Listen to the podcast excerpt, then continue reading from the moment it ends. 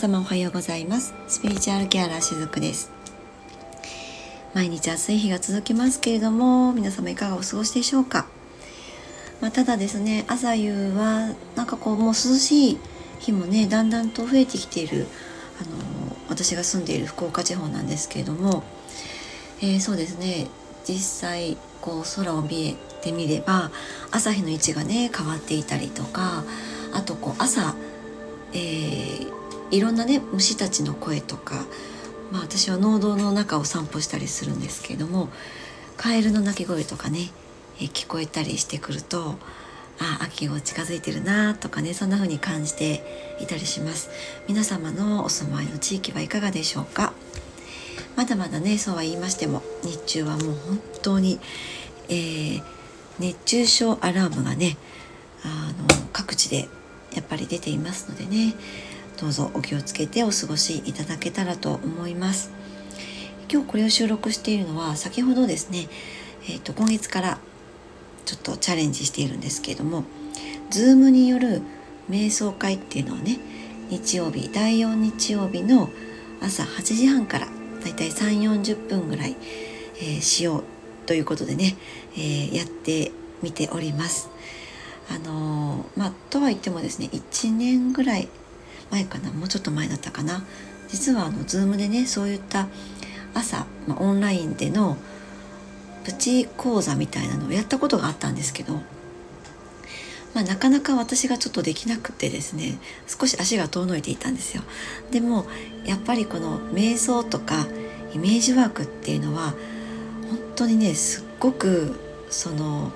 大切だなっていうのを身をもってこの1年半ぐらいの間で私も分かったのでまあそれをね皆様にもやっぱりこうシェアできたらいいなと思って、えー、Zoom での瞑想会っていうのを、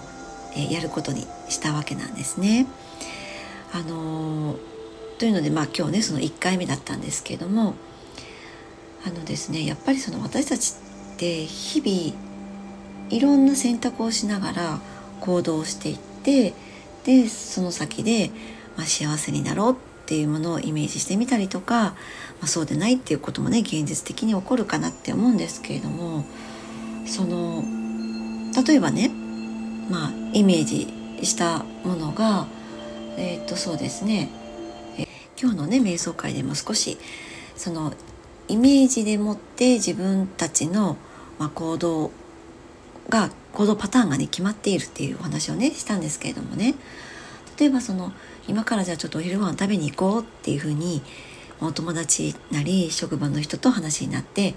じゃあどこに行くってなった時にある人は何かこうファーストフード系のものを思い浮かべるかもしれないですしある人は定食屋さんを思い浮かべるかもしれないですよね。そんな風に私たちってその同じ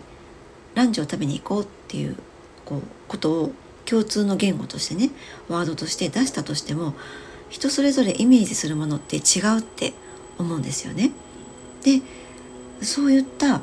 イメージを先に私たちって作り上げて日常を選択しているものを決めているわけなんですよ。でその選択したもので行動に移しているっていうことがあるんだけどこの最初にどんなものをイメージするかによって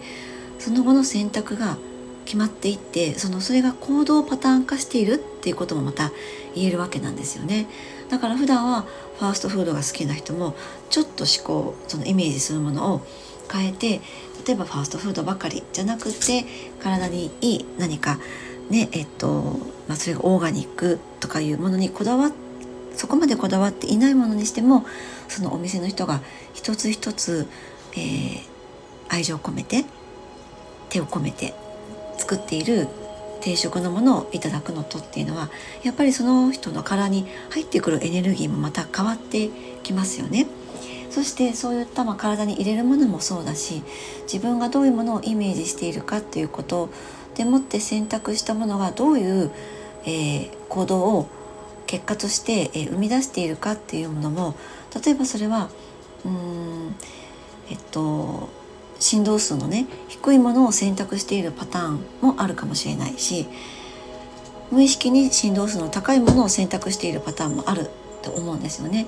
あのそれは意識的に変えていくことが私はできると思っていますただその意識的に変えていくためには自分がどういうものをイメージするかっていうその第一段階が一番大切だって思っているのでなのでこのイメージワークを通して、えー、瞑想っていうこの流れをこのえっと、Zoom でのオンライン瞑想会では取り入れているわけなんですね。はい、で今日がその第 1, 回1回目だったんです。でまああのー今後もねまた今日参加してくださった方も、まあ、そうでない方も是非ご参加していただけると、え瞑想ってちょっと昔はねあのなんかこう怪しいってねちょっとこう別物みたいな感じで見られていた時代もあったんですけど今ではもう全然ねもちろんそんなことなくて例えばこうヨガの中で取り入れている先生もいたりとか会社でねそういった時間を取り入れているとこもあったりしますよね。あの瞑想ってとっても身近なものだと私は思っていて例えばそれは料理をしている時でも瞑想のそういった状態に入ることって実はできたりしますあとは何かこう音楽を自分が奏でている時とか散歩をしている時とか結局これって何かのことに自分の意識がぐっと集中している時にその状態になるんですね。で、まあ、そういったふうにこの瞑想ってとっても身近なものなんだけど何かこう日常の中でこれをやりこなそう次はあれしようこれしようっていうふうに時間というものに追われていてでそれをやることにすごく意識が向いているとそういう状態って忙しくなっていると思うんですけれどもこの忙しいっていう感じは崩してみると心をなくしている状態になるわけなんですよ。えー、左の辺がね心という字で右の辺がなくすという字ですよね。そういう心をなくした状態の時に私って私たちってあ忙しいあ忙しいって言っている状態になっていると思うんですね。でまあそういった、えー、っと状態になる自分をこの瞑想を通してそういった状態から距離を置いてあげるっていう感じかな。まあ、そういった時間が一日の中に朝そして寝る前にあるととてもねあの自分の振動数がまた変わっていきますそしてそういった中で自分がこう作り出していくイメージとかもまた変わっていくので、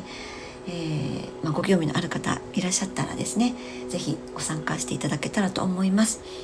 あのご参加の条件はそれほどないんですけどもただあの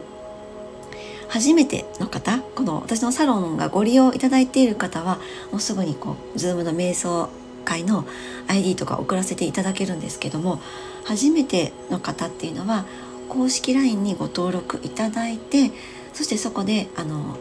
まあ、その方のこうお名前だけおっしゃっていただくっていうのがちょっと条件になっています。というのもやっぱり私も何、えー、て言うのかなお相手の意識を感じ取りながらその時の瞑想会をやっていくっていうスタンスをとっているので不特定多数の方に何かこう疎通ができないままやるっていうことはちょっと私の中ではできないんですね。なのでそういった、えー、スタンスでやらせていただこうと思っています。はい、ということでですね、えー、今日お伝えしていく内容は、えー、まあ、地震についてお話ししてみたいなと ふと思いました。えー、地震っていうのはあの自分の中にあるあのあの地震ですね自分を信じるっていうあの地震なんですけどもちょっとごめんなさい喉が。そうそう、えー、皆さん地震ってどうですか？ありますか？私はうんと地震ってない人間なんです。そう。今でも自信はないです。何をやってもめちゃくちゃ自信満々でできることってさほどなくってあのこういった活動をしているとえそうなの？っていうふうにもしかしたら思われる方もいらっしゃるかもしれないんだけどあの地震って2つ種類があると思っていてその先天的な地震と後天的な地震ですねがあると思っているんです。で私が今言ったこの普段自信のない中で過ごしていますっていうのはこの後天的な自信のところなんですね。先天的な自信っていうのはなんかこう自分の中心のところから出てくる感覚です。こちらは私あるんですよ。そう。あの、なんか大丈夫だろうみたいな。えー、っと、だからこう何か物事にトライすることに、あの、すごくね、準備はするんですよ。こう、こういうことをこうやろうとか、準備はするんだけど、とりあえず何でもチャレンジしちゃうんですね。で、それがうまくいくとかいかないとか、そこに焦点を当てちゃうと、先ほど言った後天的な自信っていうのがそこにぶっかかってくるんですよ。あのもしそれがうまくいかなかったことがあやっぱり私はできなかったっていう自信喪失につながっていっちゃうんだけどそのやってみたことに対してうまくいくいかないっていうところに自分の意識をエネルギーを注がないように持っていくことでもってえっと、この後天的な自信っていうのはあまりその色濃くしなくなっていくんですね自分の人生の中で。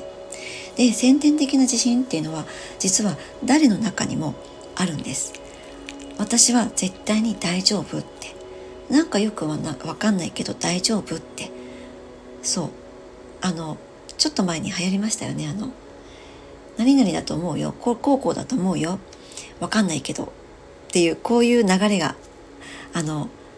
ちょっと一時的に流行ったの。ご存知ですか？でもこのよくわかんないけどっていうこのワードって一見その投げやりなことに見えるかもしれないんだけど私はそうではないなって捉えていてわかんないけどっていうのはそのなんだ理屈的なものがそこに介在してるのではなくってよくわかんないけどそうだと思うよみたいなこの私たちの中心の中から感じるそれのことを言ってるんだと私は思うんですね。でこのよくわかんないけどなんか自分の中から感じる例えばこう違和感とか好きとかなんかこの感覚いいとかそういうのって誰の中にもあってそこにエネルギーを注いでいくと後天的な自信のなさっていうのはだんだんとその色を薄くしていくなんです。いくわけなんです。そう。でこの後天的な自信っていうのは私たちがそのこの地球上におぎゃって生まれてきてその育っていく環境の中で「あなたそんなこともできないの?」って例えば言われた一言とか「あなたにはできっこないよ」って言われた一言とかまああるいはこう失敗してしまったとしてほら言ったじゃないとか言われてしまった一言とかそういった周りからの外的なものによって後天的な自信喪失自信のなさっていうものは私たちの中で形成されていくんですよ。でいつしかそれが自分の中で、えー、正しいものだっていうのになっていくと私は自信がないっていうセルフイメージをまた自分の中に作り出していくんですね。でも本当にこれは今言ったように外側からそういうものを、まあ、いわばこう刷り込まれていった意識によるものなので外していけるんですだからこういったものを外していくためにもイメージワーク瞑想っていうのが大事と私は思っているんですねあの温泉に浸かったら「はあ」とかなんかこう大好きな、ね、ハーブティーでもいいし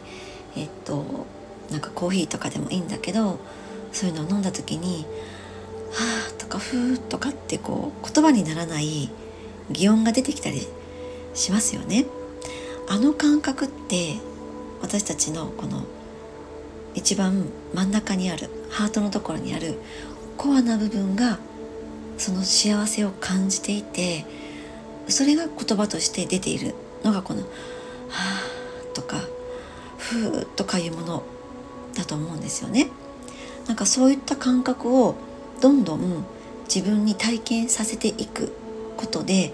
自分がもともと持っているこの先天的な自信っていうのもまた、えー、育っていきます。先天的な自信ってなんかこう放っておいて育っていくものではないんですよ。なぜならさっき言った後天的な自信がえ自信のなさっていうものがえそこに追いかぶさっていくからだからこういった自分のこうコアな部分ハートの部分が感じるものを、えー、いっぱいこう自分に経験させてあげてそこで自分のハートの感覚ってっていうものを自分がまずはこう大切にしていってあげてそれを育てていってあげていく中で先天的ななぜだか分かんないけど自分はここにいて大丈夫とかこの世に生まれてきていて大丈夫っていうものが、えー、育っていきます。それと同時に後天的なまあ何かこう周りからの刷り込みによって、えー、育ってしまった自信がないっていう自分のセルフイメージっていうものはやはりこうワークとか瞑想とか、まあ、自己内観ですよね。そういったもので外していくことで、えー、もともとあった自分の先天的な自信っていうのはまた蘇ってきます。のでね。はい、えー、今日はその自信についてお話をねさせていただきました。今日も最後りがとうございました。しずくでした。